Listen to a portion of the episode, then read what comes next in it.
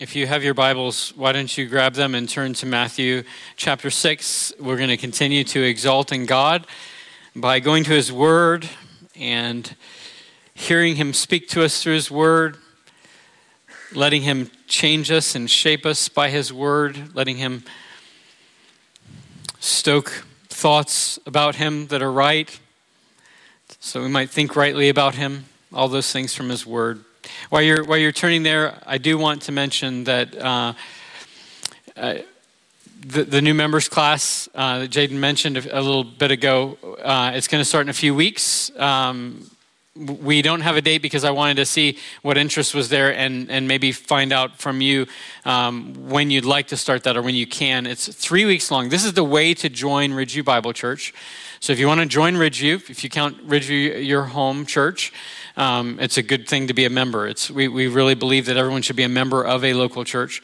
Uh, so if you want to do that, um, maybe you can, there's, there's cards that we have there in the seats. You can uh, mark that you'd like to become a member. One of the boxes you can mark is that you'd like, and then I'll contact you uh, to talk about when, when we're going to start that and how it's going to be. It's three weeks long. We basically go through like what the church is, what it's all about, who we are as a church, what our church looks like, uh, and what the responsibilities of membership are, and what, what it means to be a member of a local church. A lot of good times together, theological times. We think about the Bible and what the Bible has to say about these things.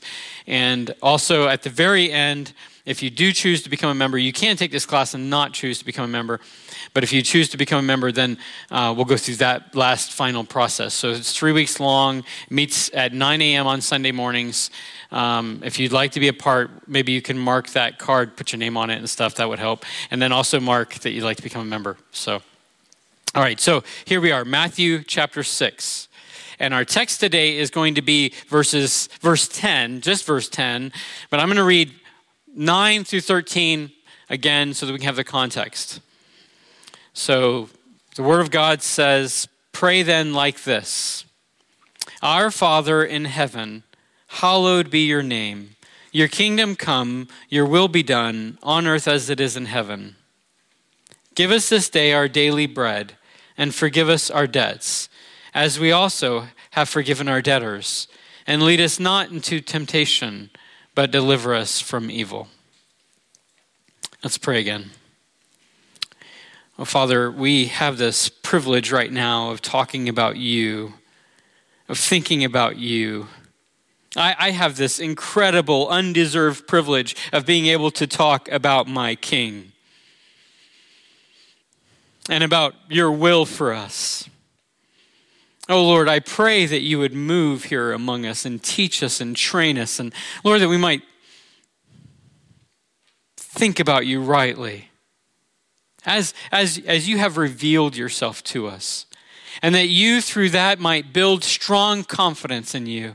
That our faith in you would be steadfast. That we would be, that it would be like an anchor when it's stormy weather, when there's stormy weather out. We would trust in you. I pray that you would build faith in your people today so that we might trust in you, our good King, our good God. And I do pray that you would teach us to pray. Teach us the right way to pray. Shape our prayer lives. May we just vanquish prayerlessness among us and just declare our dependence upon our God by cultivating a, a life of prayer.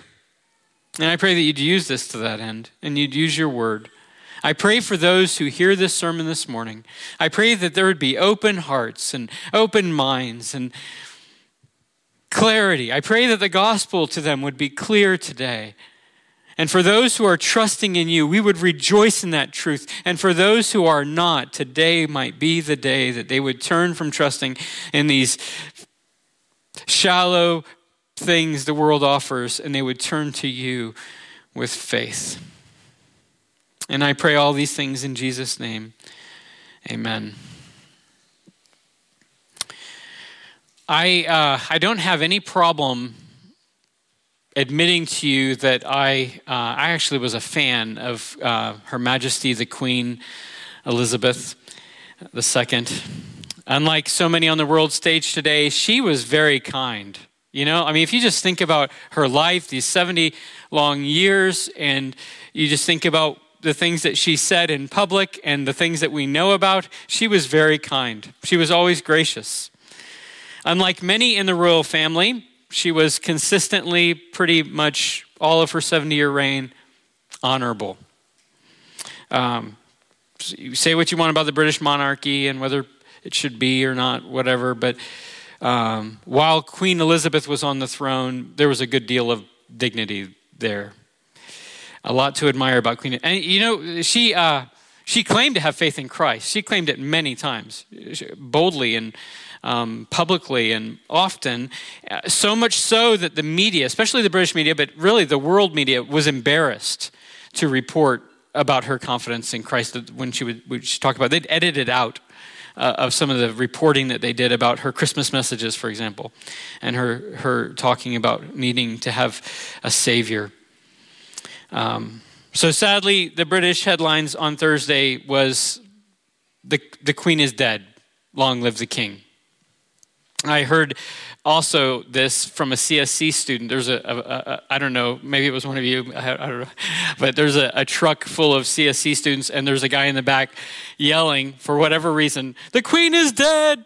Long live the King!" through the town to shatter. And I was walking my dog, and I thought, wow, it's not wrong.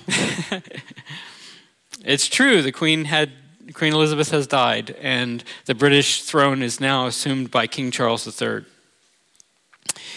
And you know what that means for me?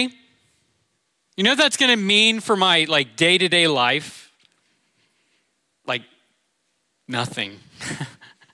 you, you know what it means for somebody who lives in Britain or you know in the United Kingdom? Do you know what it means for them for their day-to-day life? Very, very little.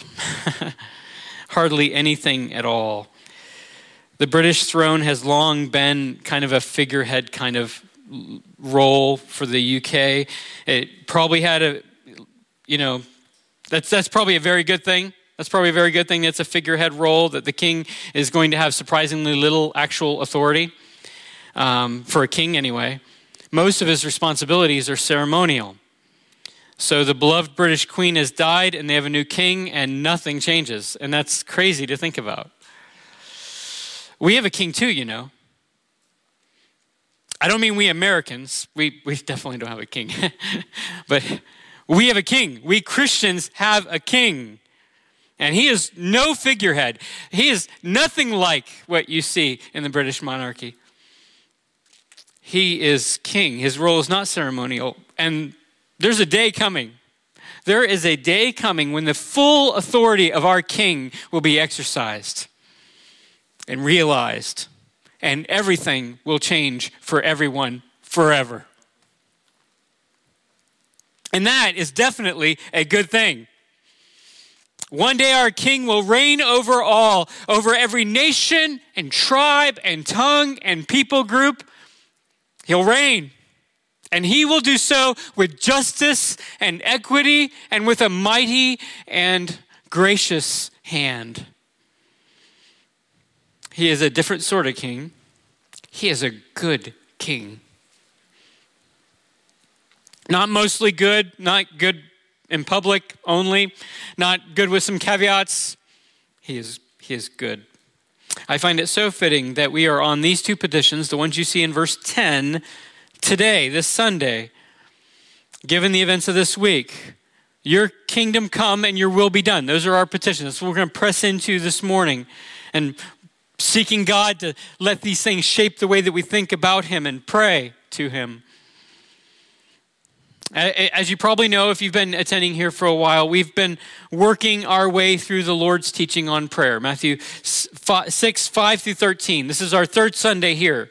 And this we're on this part called the Lord, we, we call it the Lord's Prayer. Um, this is Jesus teaching us how to pray. And our goal is that we would let him do that. We've we've covered some ground already. And if you, it's your first time, maybe you can go back and listen to some of them if you want to. Uh, online, they're all there available. But just by way, by way of review, let me just mention two things. Two things we've learned so far. There's more, but two uh, on this section on prayer. First, Jesus has taught us not to pray in order to be seen by others. Prayer is not an exhibition of your righteousness. Prayer is not something that we do so that people would think that we are spiritual. Prayer is communication with God. First and foremost, we pray so that we might talk to him. God's not pleased with exhibition praying. Praying because we want people to think of us in a certain way. We pray to God in sincerity. And that's why the majority of our praying life, we should pray corporately. We can see that here. We've talked about that. But the majority of our prayer life should be cultivated in private. And that one of the things I'm really praying that God would do is that he would do that among us. That we would we would cultivate our prayer lives in private before God. We'd be a people of prayer. Not just when we come together, but in our homes, in the mornings, in the evenings, and throughout the day. When we pray, we pray to God in sincerity. And I'm challenging us. I've, I've been challenged myself to really think about this and really cultivate prayer. I want to put that before you today. This could be a very good excuse, because we're here for a few more weeks. This could be a very good excuse to think about prayer and what it ought to mean for your life as a Christian. To grow in your communion with God. I don't know how that's going for you, but I hope you're taking it seriously. And second, so the first one, we don't just pray to be seen. This is a real thing, a real relationship, a communication with God. And second, we've also learned from Jesus that prayer is not heaping up empty phrases. You know what I mean? Prayer is not chanting. God does not hear us better on the basis of the way we phrase things or recite things. God hears us on the basis of Jesus Christ and what Christ did on the cross for us to bring us into a right relationship with God so that we can pray not to, not to some distant God up in heaven who might hear us, but to our Father as his children. That's how we pray, because of Jesus. And so it's a relationship. We, we simply talk to God. He cares for us. He knows our needs. He's our Father. We we we are these privileged children by God's grace, not, not because we've earned it, but by God's grace, that we are able on that basis to talk to God as our Heavenly Father. He loves and hears his children, and so we don't heap up empty phrases. Last week I made the point that we can turn the Lord's Prayer into empty empty phrases, and it can become a meaningless thing. We can simply recite this without knowing what it means. It's not what Jesus wants. You can do that, but that's not what Jesus wants. I'm not saying you shouldn't pray this prayer. You can pray this prayer. I've memorized it. I, I go to it, pray it. But it can become something that means nothing to you, and that's not. Some people even take it superstitiously. Like, if I pray this way, I'll have good luck with God. Maybe things will go better for me today. It's not Jesus' intent. This is about a relationship with God, and so he's given us this template, right? We import, there's a pattern, we import our circumstances, the things that are going on in our life, the specifics to this, and then we pray. And he gives us five, six or seven uh, petitions, six or seven petitions, depending on how you count the last one, the one that's in verse thirteen. Some people count that as two, some people as one, um, six or seven. And the first one was, hallowed be your name. That was last week, and that gives kind of orientation to our praying. We pray, God, may your name be revered as holy in me and others in this world. And today we're focusing on the second and the third petitions, very related petitions, and we're praying your kingdom come and your will be done on earth as it is in heaven. That's where we're today, where we are today, and there's a lot to learn here. And I'm praying that God would help us as we press into this prayer, which demonstrates our submission to and our desire for God's reign and authority over our lives and over this world. All right, so what does it mean to pray, your kingdom come? What does it mean when you pray, your kingdom come? I, I, a few moments ago, I just mentioned a few kind words aimed at Queen Elizabeth the Second, which might seem strange since she wasn't, like I said, she wasn't my queen. She's, she's not my queen. I'm not part of her kingdom, as it were. I mean, okay, so I did live in Canada for two years. I visited uh, many of the countries that she, maybe for a little bit of time, um, she was my queen, but that even sounds weird. It, not my queen. But what is it? What is it? What is her kingdom? I, I don't know if you listened to Prince Charles' speech, but he talked about the kingdom, the, the realm, he called it. What does the kingdom entail? It entails the extent, that was simple, right? The extent a king or queen rules. That's a kingdom. All the subjects living in nations under which Queen Elizabeth ruled were part of her kingdom, and that works here too. God's kingdom is the extent of God's reign and his rule. Now that gets a little hard to understand, right? Because in a very real sense, God has absolute authority over all the universe, right? I mean, he's the creator. He's, he's God. He has authority intrinsically over every being and for all time, of every age, of every country, of every place.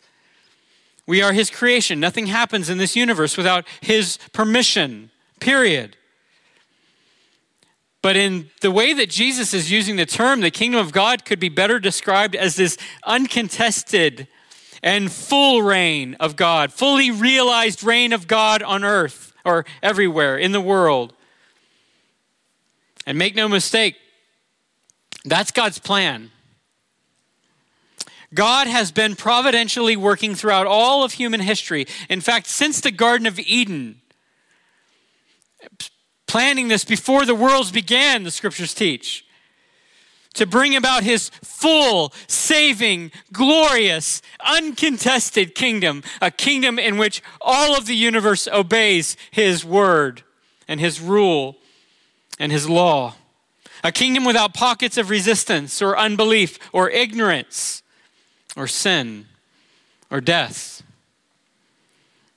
So is God's kingdom a reality right now, or is it in the future? I mean, it sounds future from this, right? Your kingdom come.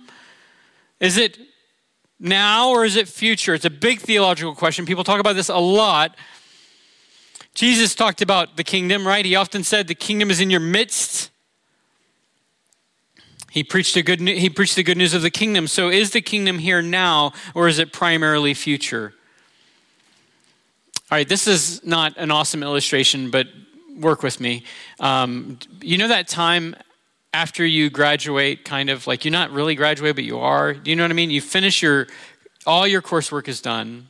You're you're completely done with college. Some of you, um, it's, I know, seven years away, but just imagine.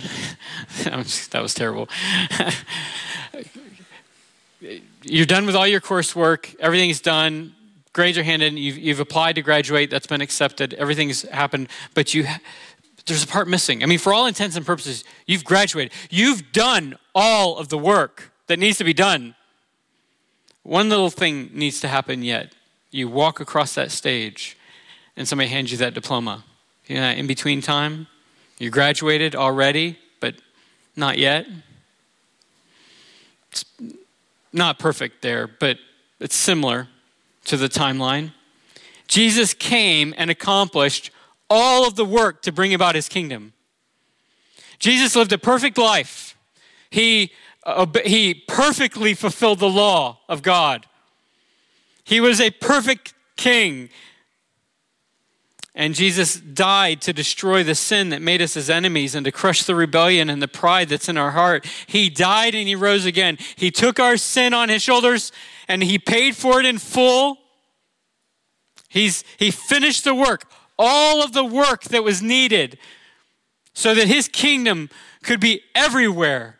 Jesus did on the cross and his empty tomb. But the kingdom is not here in its fullest sense yet, and you can look around and see that, right? There is still unbelief. There is still evil.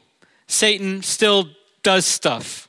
People still reject God. There's still sin. Planes still fly into buildings. There's still wars. There's still famine. There's still disease. People still die. We still feel the curse of sin in this world, and we feel it even in our bodies. And there are still peoples who have never heard of the name of our King. Not just ignorant people, but ignorant peoples. You know the difference there? People groups who have never heard of Christ Jesus the King, people who have never bowed the knee or confessed the name. So in that sense, it's not here fully yet, but the Bible teaches very clearly that one day that will not be the reality. The reality is that everyone will bow. The King will come. Listen to Philippians chapter two, uh, and, and listen really for the kingdom language here that he's using here. It says, this is Philippians two, five through eleven. It says, have this mind among yourselves, which is yours in Christ Jesus, who, though he was in the form of God, did not count equality with God a thing to be grasped, but he emptied himself by taking on the form of a servant. This is him doing the work. And being found in human form, he humbled himself, becoming obedient to the point of death, even the death on the cross. Therefore, God has highly exalted him and bestowed on him a name that is above every name. So at the name of Jesus, every knee should bow, in heaven and on earth and under the earth, and every tongue confess that Jesus Christ is Lord, to the glory of God the Father. That's, that language there speaks of all time. Every person, that, that, that means, if you're to tease this out, that every person of every age will one day bow the knee before Jesus. Everyone. Some to glorious saving effect, some not. But everyone will confess that Jesus Christ is Lord, because he is that. And one day he will sit on that throne and reign. Of course, my appeal to you today is trust in Jesus Christ. Confess him as your Savior. Believe in him today. The kingdom of God is not fully realized yet. Inaugurated, inaugurated, but not fully realized. Jesus did do all of the work, but there is one thing to come. One day soon, Christ will return, and then he will establish his kingdom fully, and the rule of reign of God will be uncontested and unopposed. It will be full. Every knee will bow, every tongue confess, every people group, every nation, every tribe. So what does it mean to pray, your kingdom come? We are praying that all of the world comes under the kingship of the Lord. We're praying for the advancement of the gospel, right? I mean, that's, you're praying, I want the gospel to go out. I want people to know about my King. We're praying that the gospel go to the nations. We're praying for missions and missionaries and sending churches and our own courage to speak forth the truth with our friends and our family and our neighbors. We're praying that our King, whose kingdom was inaugurated on Calvary and with the empty tomb, will return and take up his throne fully and finally. We're praying, come, Lord Jesus. And we joyfully do this. You, you know why? I mean, you think about governments, and we're pretty proud of our government system, right? Here in America, we're pretty proud that we have a democratic republic, you know, where we, we elect people who... who um, who represent us, and and through that whole process, we make laws and, you know, do the work of government and do the work of a country. And we're proud of that because we look at a lot of other systems and we think, man, not awesome, right? Uh, we left a monarchy. We left a monarchy because we realized, how does that old thing go? Uh, power corrupts, absolutely, and absolute power corrupts, absolutely, something like that, right? We we realize that the problems of a monarchy are the abuse of a bad king. Like, that's why we don't like monarchy. But you know what? Monarchy is the very best form of government in the universe when one fact is true. When that king is good. When that king is good, it's the best form of government. And I don't mean good some of the time. I mean, when that king is good, then monarchy is what we want. We want a good king. And Jesus is a good king, is the good king. All right, so let's talk about the next petition part of this. I think they're super related, but look at the end of verse ten there. Look, your, your will be done on earth as it is in heaven. I really wrestled with how best to present this. Um, if we go too theological, we could end up wondering if there's any practical relevance. And if we just stay practical, you know what I mean? We all want to be practical. And if we just stay there, The, the problem is we might not have the theological foundation for the truths to hold sway in our heart. Do you, you see the dilemma? We need them both. We need a strong foundation of understanding rightly about God, and we need that to play itself out in the way that we do life. So let me do this. I, I want to wade into the kind of deep end uh, for a moment, and then we're going to consider, we're going to come back out and consider how that ought to be practical, and I'm going to set up with a scenario of how that could be practical in your life and in the Christian life. So the will of God. There are at least two ways the Bible talks about the will of God, about God's will. So he's saying, your will be done, God, your will. It's about God's will. One way that the Bible talks about it is his providential will.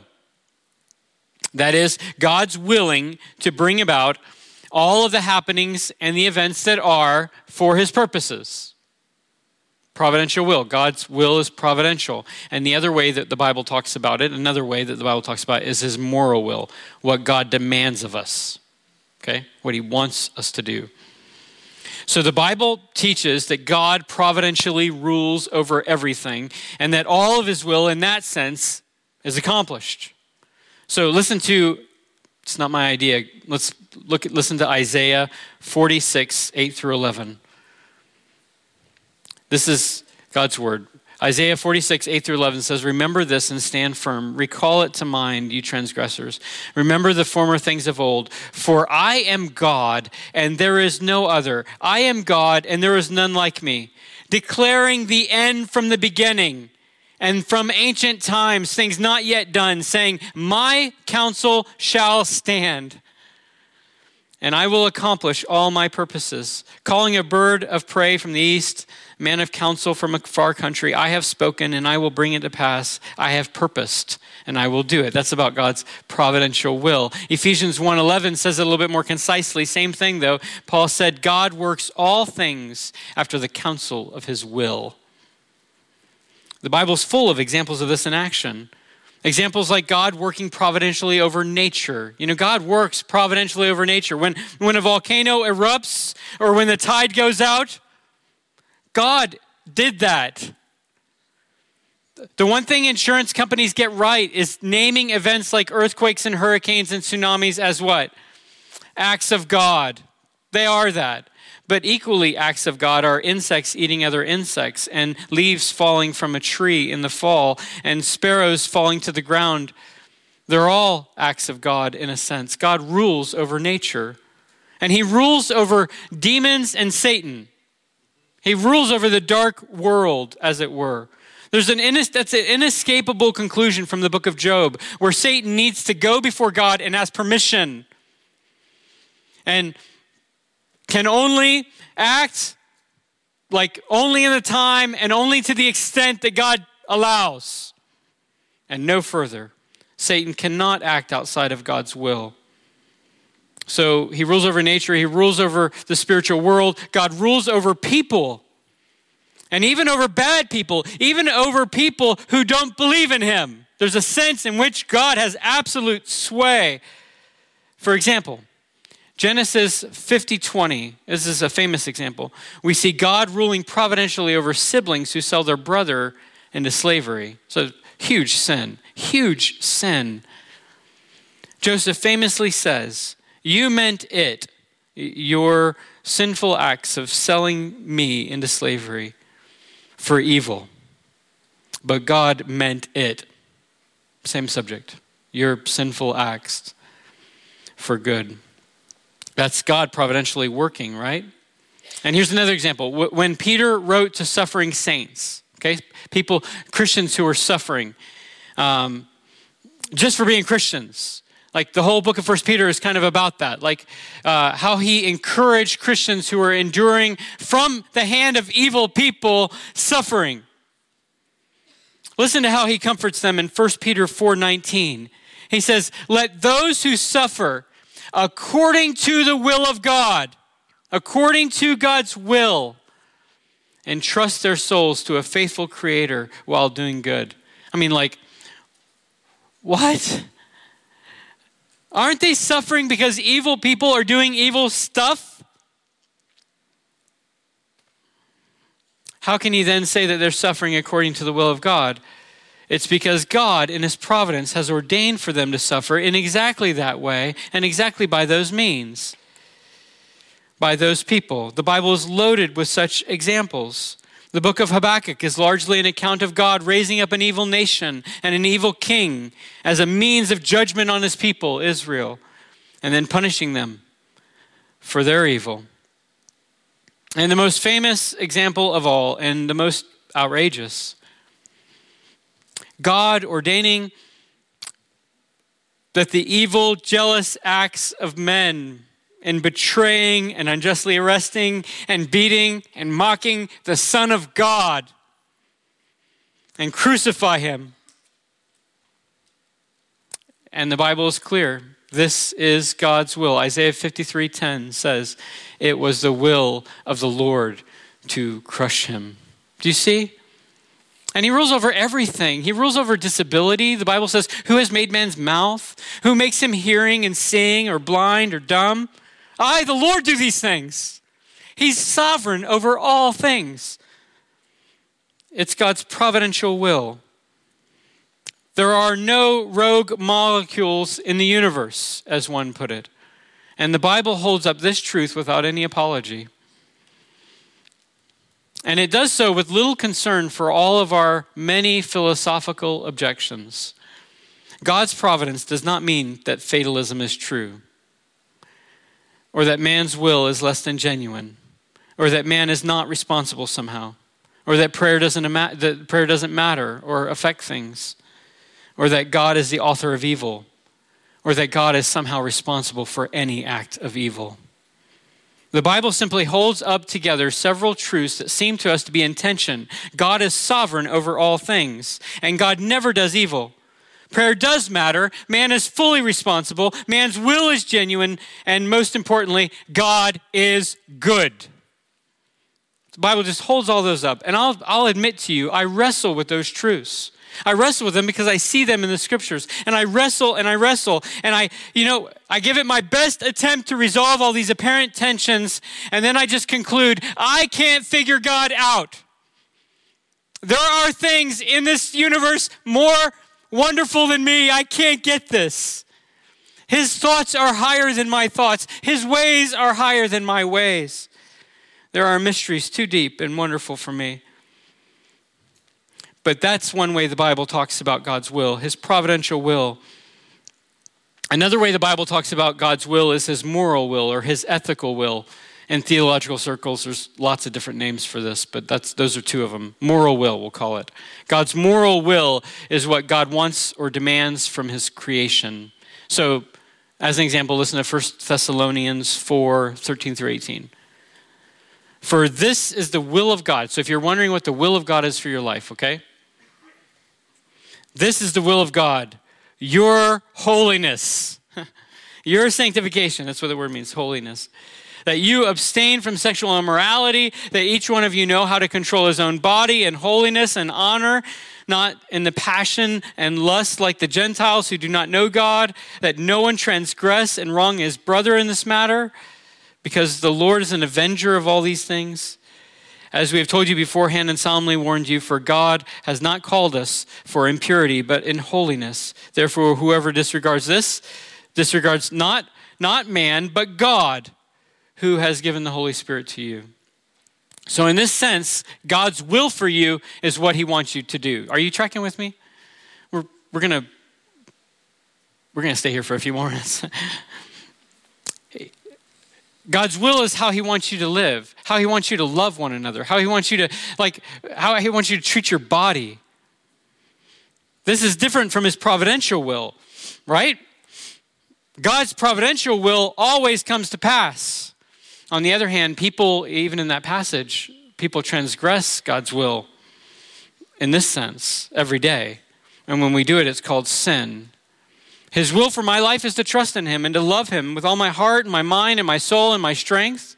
He wants me to be holy as he is holy. His will for my life is to be pure. His will for my life is to love my neighbor, to not wrong people. But sometimes, I mean, if I'm being honest, sometimes I love my stuff more than I love God. Sometimes I doubt.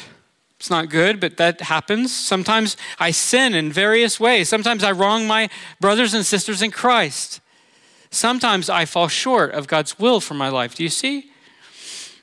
I can be out of God's will in that sense. I cannot be out of God's providential will for my life. He even uses my mistakes and my bad decisions to accomplish his will. He works all things after the counsel of his will. All things work together for the good of those who love Christ and are called according to his purposes. But in another sense, a very real sense, God's will is what he wants me to do, and I can be out of that. God's moral will is what he demands of me. It's what he demands of you. It's what he demands of the world. So those are the two main ways the Bible talks about God's will. Some others too, and it gets more complicated yet. The question that we have to ask though in Matthew six ten is, what am I praying for? For what am I praying? What's, am I praying that God would carry out his providential will in this world? Or am I praying that God would make his moral will be done on earth in the same comprehensive way that he makes it so in heaven? And this is where theology meets the practical. And what I do, what I want to do here is just set up a scenario for you that might be helpful, okay? Maybe, maybe not, I don't know. You can think about whatever you want, like whatever circumstance you want. I think it'll all fit here. But let's say I go to the doctor one day and he gives me a very grim diagnosis, okay? It's a worst case scenario. He tells me that I have a very serious, a very aggressive cancer.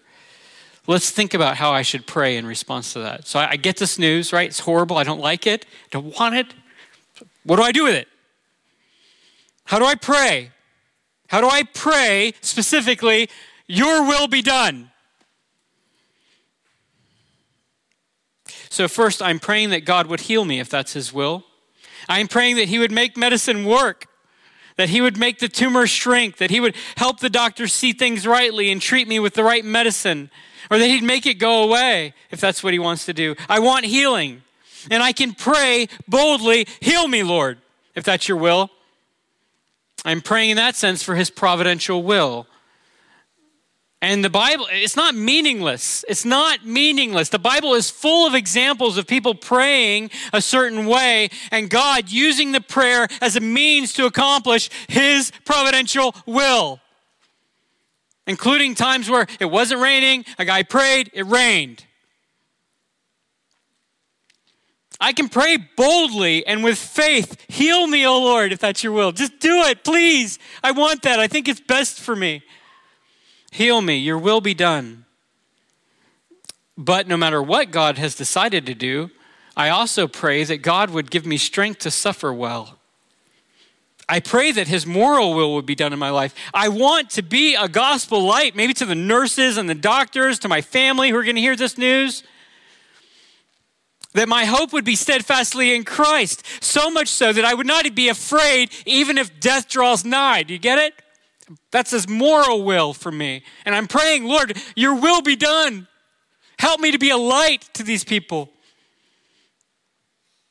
I pray, Lord, that you would make my hope not diminish through cancer, but be strengthened. I pray that every day I'd be more interested in fighting my sin than fighting my cancer. All of that would be praying, your will be done. Both sides of that.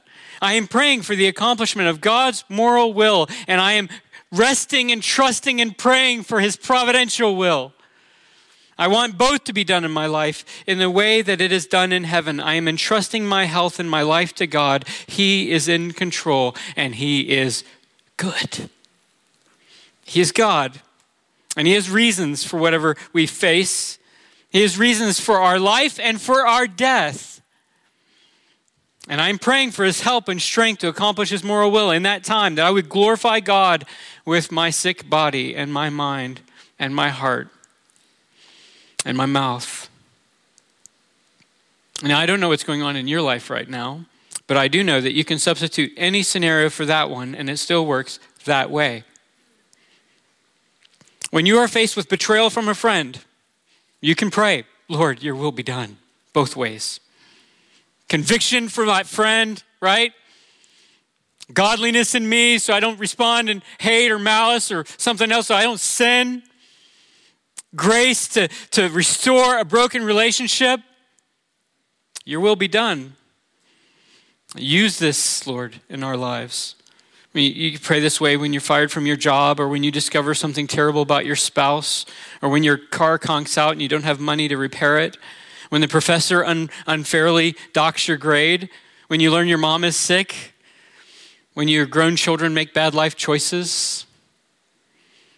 This is the way I am to pray for myself, and the way I pray for, I should pray for all the things that I face, how I'm to pray for other people too, and how I pray for this world. This is how we ought to pray for Ukraine. Your will be done, Father, on earth as it is in heaven. And again, what incredible hope is embedded in that, as sinners and as sufferers. What incredible hope. God is sovereign and God is good, and God desires that we live our lives in absolute dependence on Him. So we pray, your kingdom come. Let your will be done. The reality is that we sometimes don't even know what's best for us. We sometimes don't even know what the right thing is. And sometimes we don't have to. We can turn to God and we can simply say, Lord, your will be done. And we can do that trusting Him. He loves you. You can pray without fear. Do your will, Father, because you have the confidence of who He is.